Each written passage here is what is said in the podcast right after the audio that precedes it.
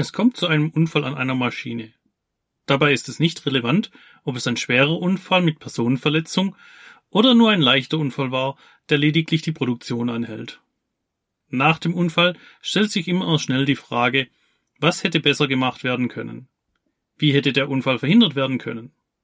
Was hätte der Hersteller machen können, um die Risiken der Maschine besser zu kommunizieren? Ob ein Risiko an einer Maschine überhaupt zu einem Unfall führen kann, hängt nämlich wesentlich von der Kommunikation der Restrisiken ab. Und damit sind wir in unserem heutigen Thema und somit ein herzliches Willkommen zu einer neuen Podcast-Folge. Mein Name ist Florian Seckinger und ich arbeite bei der GFT Akademie in der technischen Dokumentation. Kommen wir als erstes zu den Gründen, warum eine Vermittlung von Restrisiken wichtig ist. An erster Stelle steht natürlich die Instruktionspflicht des Herstellers. Aus rechtlicher Sicht hat der Hersteller die Verpflichtung, den Käufer bzw. den Benutzer der Maschine über mögliche Restrisiken mit dem Produkt zu informieren.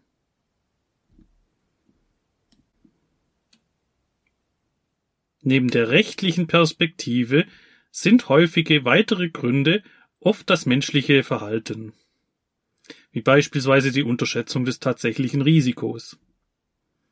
Der Benutzer schätzt eine Gefährdung an der Maschine als zu gering ein und denkt sich, da passiert mir nichts.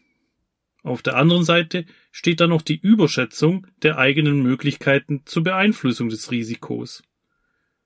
Der erfahrene Benutzer meint, er weiß, was er tut und dass sein Umgang mit der Maschine der richtige ist. So ganz nach dem Motto, das habe ich schon immer so gemacht, ist noch nie was passiert. Ist er sich sicher, dass seine Arbeitsweise mehr als sicher genug ist.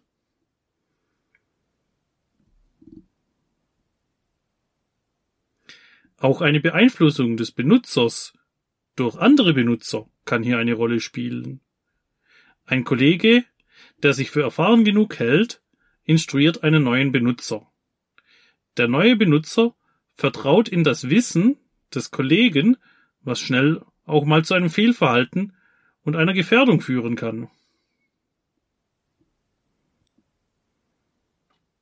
Häufig treten Restrisiken aber auch erst im Zuge der Produktbeobachtung auf. In der Praxis tauchen dann mögliche Gefahren auf, die davor nicht betrachtet wurden.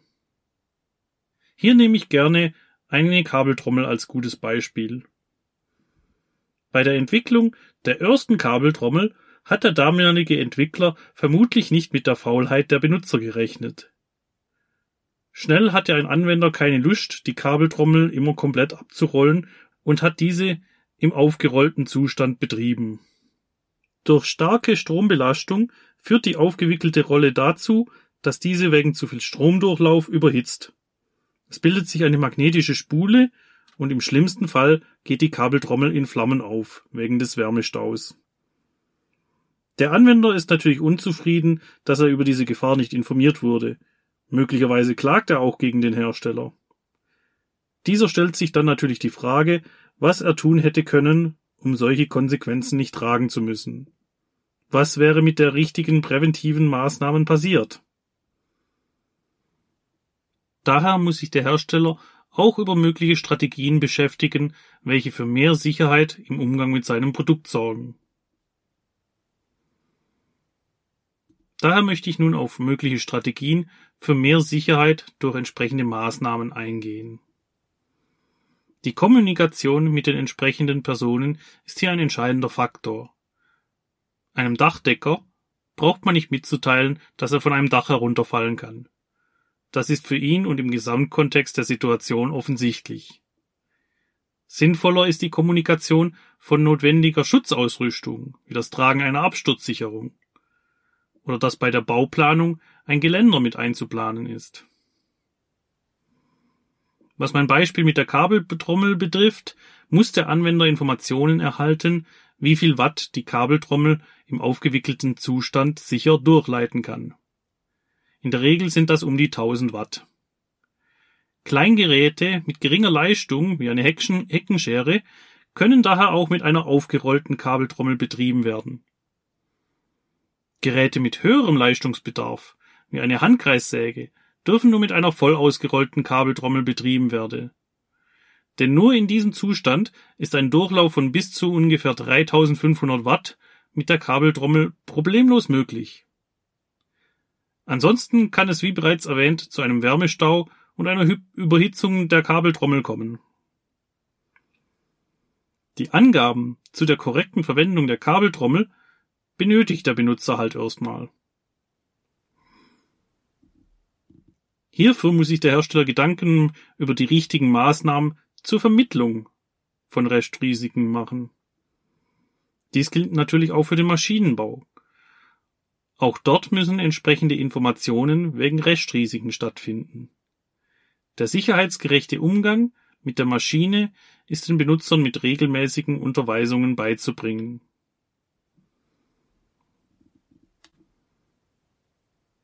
Mit entsprechenden bildlichen Beispielen oder Zahlen aus der Unfallstatistiken lassen sich den Mitarbeitenden auch die Wichtigkeit von Schutzmaßnahmen verdeutlichen.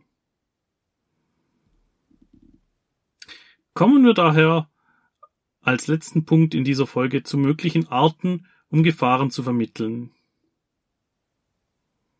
Wie Gefährdungen zu ermitteln sind, haben wir schon in anderen Folgen behandelt. Ich werde Ihnen diese Folge in den Shownotes dieser Folge verlinken. Im Rahmen der Risikobeurteilung bzw. der Gefährdungsbeurteilung werden alle potenziellen Gefährdungen mit der Maschine betrachtet und bewertet. Die Ergebnisse aus dieser Betrachtung sind in entsprechenden Maßnahmen zur Risikominderung abzuleiten. Ist die Gefahr durch konstruktive bzw. zusätzliche technische Schutzmaßnahmen nicht abzumindern, gilt es den Benutzer über die verbleibenden Restrisiken zu informieren. Welche Arten es hingegen gibt, um den Benutzer über verbleibende Restrisiken zu informieren, möchte ich nun nachfolgend eingehen.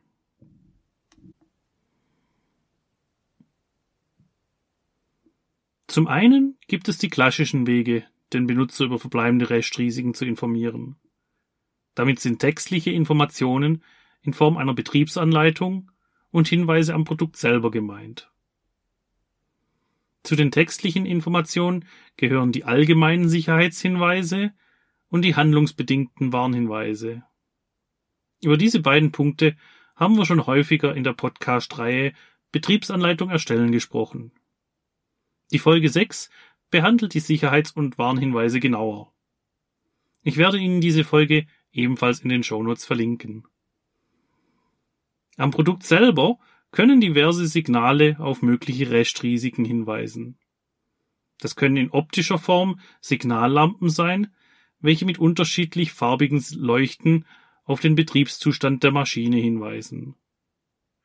Auch akustische oder haptische Signale können den Benutzer über diverse Betriebszustände und Gefahrensituationen hinweisen. Weiterhin sind Maschinen oft mit Sicherheitszeichen oder Warnschildern versehen, damit der Benutzer an spezifischen Stellen der Maschinen über potenzielle Gefahrenstellen informiert wird. Mit Hilfe von Piktogrammen und einer Farbgebung warnen die Sicherheitszeichen vor Gefahren oder geben dem Benutzer ein gewisses Verhalten für den sicheren Betrieb vor. Die Sicherheitszeichen sind durch die DIN EN ISO 7010 genormt und ihre Bedeutung ist international bekannt. Neben textlichen Informationen und Hinweisen am Produkt gibt es dann noch neuere Wege, die oft auch als digitale Formen der Informationsvermittlung angesehen werden, in Form von Videos, Animationen und Schulungen. Zum Beispiel können Instruktionsvideos dem Benutzer das richtige Verhalten an der Maschine vorführen und so diesen für eine sichere Nutzung der Maschine anleiten. Hierbei gilt es zu beachten, dass für Instruktionen in Form von Videos und Co. auch die gleichen rechtlichen Maßstabe gelten wie für klassische Instruktionen über die Nutzungsinformationen in Papierform. Ein Instruktionsvideo beispielsweise muss ebenfalls entsprechende Warnhinweise beinhalten, die vor möglichen Risiken während der Handlungsabfolge warnen. Und damit sind wir nun wieder am Ende dieser Folge angekommen. Ich hoffe, Ihnen hat diese kurze Episode gefallen. In diesem Fall würde ich mich darüber freuen, wenn Sie uns abonnieren. dann verpassen Sie auch keine weitere Folge. Falls Sie mehr Informationen rund um die technische Dokumentation benötigen, empfehle ich Ihnen einen Besuch auf unserer Webseite www.gft-akademie.de. Wir bieten in unserem Downloadbereich nützliche Praxishilfen an. So finden Sie dort zahlreiche Schulungspakete zum Anhören für Themen rund um die technische Dokumentation. Weiterhin finden Sie auf unserer Webseite eine große Sammlung an FAQs, Checklisten, Muster und Piktogrammen. Ich freue mich, wenn Sie bei der nächsten Folge wieder einschalten. Bis dahin wünsche ich Ihnen alles Gute. Bleiben Sie gesund.